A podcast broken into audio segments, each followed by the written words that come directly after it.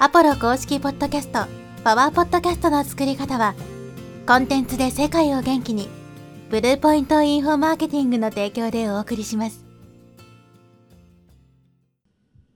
はい、えーこんにちは、ポロです。今日はですね、エピソードタイトルの付け方のポイントについてお話していきたいと思います。まあ、このポッドキャストのね、エピソード、まあ、一本一本のこのね、コンテンツですね。これのタイトルをどういうふうにつけていくのかという考え方について話していきます。で、このエピソードのタイトルってね、まあ、当たり前ですけど、すごく重要で、このタイトル次第でね、クリックされる、クリックされないとかね、どれぐらいアクセスが集まってくるのかっていうのは変わってくるんで、しっかりと考えてね、タイトルをつけるのがいいんですけど、この、えーエピソードのタイトルですね。まあ、これは、ポッドキャスト上の、まあ、アプリ上の SEO 効果もあるので、やっぱりキーワードを入れとくとかね、キーワードがないと、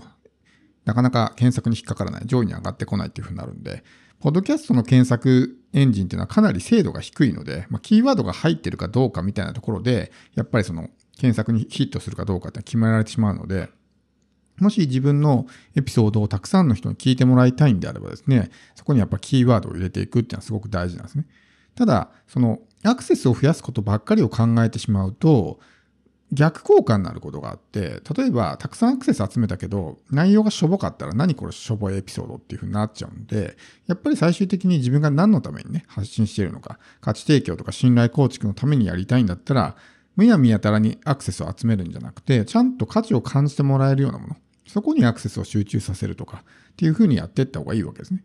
自分がなんか、いまいちだなと思うような エピソードにアクセスが来ちゃったらね、あ、この人の、このチャンネル聞いてもしょうがないやって言ってね、登録してくれなかったりとか、特に初見の人が多いですから、そういう検索で来る人っていうのは。この最初の第一印象が大事なわけですね。第一印象で何このチャンネル、何このエピソードって思われたら、そこでもう二度とね、登録してくれない、聞いてくれないっていう可能性もあるので、しっかりとそこを精査した上で、どこに SEO 対策をしていくのかっていうのはすごく大事なわけですね。で、このタイトルをつけるとき、まあ、クリックされやすいタイトルって当然あるわけですよ。で、YouTube とかでもそういうノウハウとかね、まあ、ありますけど、まあ、YouTube と基本的に考え方は一緒で、いかにまあ相手の興味性をね、刺激するのかってところがすごく大事になってくるんですけど、まあ、インパクトのあるね、タイトルってあるじゃないですか。YouTube とかでも、まあ、YouTuber とかよくやってますけどね、〇〇がやばすぎたみたいな感じで、こうね、タイトルつけたりとか、まあ、ビジネスのね、業界であれば、超有料級みたいな感じで、こうバーンってやったりするわけですけど、このタイトルをつけるときはちょっと気をつけないといけなくて、やっぱりタイトルと中身のですね、このバランスなんですね。必要以上に相手を煽って、ちょっと例えばさっきの超有料級みたいなね、タイトルをつけて、あ、そんなすごい価値のある情報なんだと思ってね、聞いてみたら、すごい平凡でありきたりで、ね、価値の低い内容だったら、何これってなるわけですよ。で、それが、そういう事前の、なんていうんですか、期待値を上げるようなことをしてなければ、まあ、こんなもんかなぐらいの感じかもしれないですけど、相手の期待をですね、煽ってる分、その、がっかりの落差も大きいわけですね。すごいがっかりしたみたいな、時間の無駄だったみたいな感じになっちゃうわけですよ。だから信用をむしろ落とすんですね。だから何でもかんでもクリックされればいいっていうわけではなくて、やっぱりしっかりとね、そこのバランス、ちゃんと価値の高い内容になってるんであればいいんですけど、ただクリックさせたいがゆえにですね、そういう、まあ相手の期待を煽るようなね、タイトルばっかりつけてしまうと、むしろ逆効果になる可能性があるとということなので、そこもしっかり意識していく必要がありますし、まあ、どういうふうにね、すればクリックされやすいのかって、まあ、さっきね、一個ね、言いましたけど、興味性を刺激するみたいな。例えば、ね、えーうまくやっている人が、成功する人がやっている5つの習慣とかね、知りたいですね。そういうようなタイトルにするとか、ね、なぜ、えー、〇〇をする人は、えーなんだろうな、年収が増えるのかみたいな。すごい気になりますよね。そういうようなタイトルをつけると、まあ、クリックされやすくなる。ですけど、まあ、これもやっぱり気をつけないといけなくて、あ、それ知ってるよみたいなね、感じになってしまったりとかね、がっかりさせてしまうと非常に、まあ、相手のね、信用を損ねることになるんで、ここはね、本当に意識する必要があるかなと思うんですね。で、あとはタイトルをつけるときにですね、もう一個ポイントがあって、特にこれはポッドキャストに関して言えることなんですけど、あの、タイトルを見て、もう中身が読めるというか、話の内容がある程度想定できるタイトルっていうのは、やっぱりクリックされづらい。聞いてもらいづらいわけですね。そのテーマを聞いて、あ、これ知ってるよみたいな。例えばなんだろうな、マーケティングだったらパソナの法則とかってあるじゃないですか。もう散々あっちこっちいろんな人がね、言ってるわけですよ、パソナの法則とかって。で、例えばタイトルにパソナの法則って書いてあったら、あ、これ聞かんでもわかるわってなるわけですね。ポッドキャストの場合は本当に話を最初から最後まで聞かないと、どこで何を喋ってるのかわかんないので、基本的にね、そういう途中から聞きたいとこだけ聞くみたいなことはできないわけですね。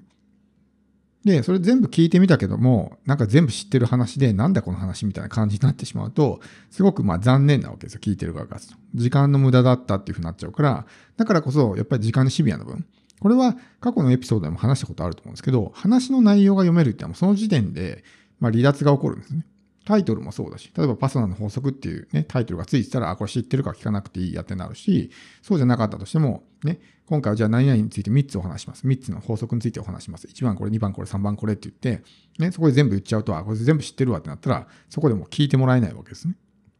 やっぱり最後まで聞いてもらうためには、相手が知りたいと、相手が知らないような話。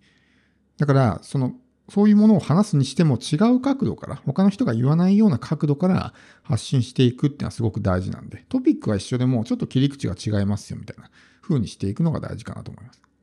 あとまあこれは僕の経験則ですけど、やっぱり個人的なエピソードとかっていうのはね、クリックされづらい傾向がある。やっぱポッドキャストを聞く人たちっていうのは何かしらの情報を得たいとかね、っていう、まあそういう意識を持って聞いてる人が多いので、まあ発信者の個人的なエピソードっていうのは興味ないわけですね。例えば僕の場合とかだと、ね、えー、かつてやってたんですけど、えポッドキャスト配信1ヶ月後のエピソードとかね、まあ、1ヶ月おきに自分の進捗とかね、まあ、現状について話すようなエピソードやってたんですけど、やっぱそういったものっていうのは再生が伸びにくい。僕が今何やってるかとかってあんま興味ないじゃないですか。そういうものはやっぱ再、こうね、再生が伸びにくいし、まあ、最近も上げましたけどね、再生回数15万回突破とかね、っていうタイトル。まあ、興味ないですよね、別に。だって、このチャンネルが再生回数何万回以降が、まあ、どうでもいいわけじゃないですか、聞いてる人からすると。だから、そういうね、えー、個人的なとか、発信者のプライベートな話がタイトルに出ていたら、あんまり聞きたいと思わないわけですね。そこに価値のある情報があると思えないから。だからやっぱそこも気をつけていかないといけなくて、これはあなたにとってもメリットがありますよっていうところですですね。それをタイトルの中に入れていくということです。あとはまあ、不自然になりすぎないってこともすごく大事ですね。特にさっきの SEO 対策っていうところで言うと、ね、キーワード詰め込んで、なんか、なんだロボットが書いたみたいなタイトルになってしまう。ちょっと人間とのこう喋る言葉としては不自然なタイトルになってしまう。このキーワードの詰め込みみたいなことでよく起こるんですけど、そういうタイトルはあんまりなんか、なんだろう、聞きたいと思わないですね。もうあからさまにこれなんか不自然でキーワード詰め込んでるな、だけだな、みたいな感じになってしまうんで、そこもね、気をつけないといけないし、さっきのこうクリックされやすいタイトルってところで言うと、その見込み客の、なんだろうな、こう刺さるキーワードみたいなのがあるんですよ。その刺さるキーワードが分かれば、何を発信、ね、タイトルに入れればクリックされるかって分かるんですね。すごい分かりやすい例で言うと、例えばニキビにすごい悩んでる人がいたら、ニキビっていうね、キーワードを見ただけでも反応するわけですよ。自分がすごい悩んでるわけだから。だからタイトルに、ね、ニキビになりやすい方法な、なりやすい食べ物とかね、ニキビによく効く、なんだ、薬とか。で、でもニキビとかって書いてあったらね、もう聞きたいわけですよ。すごい悩んでるからだ。からダイエットもそうですね。太ってて痩せたいなってすごい強く思ってる人はもうダイエットっていうね、この言葉に敏感ですよね。だからもうそれが入ってるだけで聞いてくれたりするわけですよ。だから変に相手を煽るようなタイトルをつけなくても、相手に刺さる、まあ、この、なんだろうな、刺さるキーワードですね。まあ、そういうもの、トリガーになるようなキーワードを、ね、えー、キーワあのタイトルに入れておくだけでもう聞いてもらえるっていうふうなので、いかに見込み客のね、ことを理解して、彼らが何を知りたがっているのかっていうのをね、日々こう自分でね、知っておく必要があるということですね。なので、まあ、キーワード、やっぱこのタイトルってすごくね、考えて決める必要があるんですけど、やっぱりちょっとね、そのあたりで、えー、適当にというかね、決めてしまうと非常にもったいなかったりとか、逆にこのキーワードが全く入ってないとかだと、なかなかね、こう、なんでしょうね。まあ、検索にも引っかからないからアクセスには伸びづらかったりとか、かといってキーワードばっかり詰め込んでると、やっぱ既存のリスナーのことも考えないといけないから。既存のリスナーが、あ、この話なんか面白そうだなとかって思ってもらえるようにしないと、ね、SEO ばっかり意識して、その新規リスナーばっかり意識してやってると、既存リスナーがなんかこの人のタイトルっていつもなんか同じような感じだなとかね。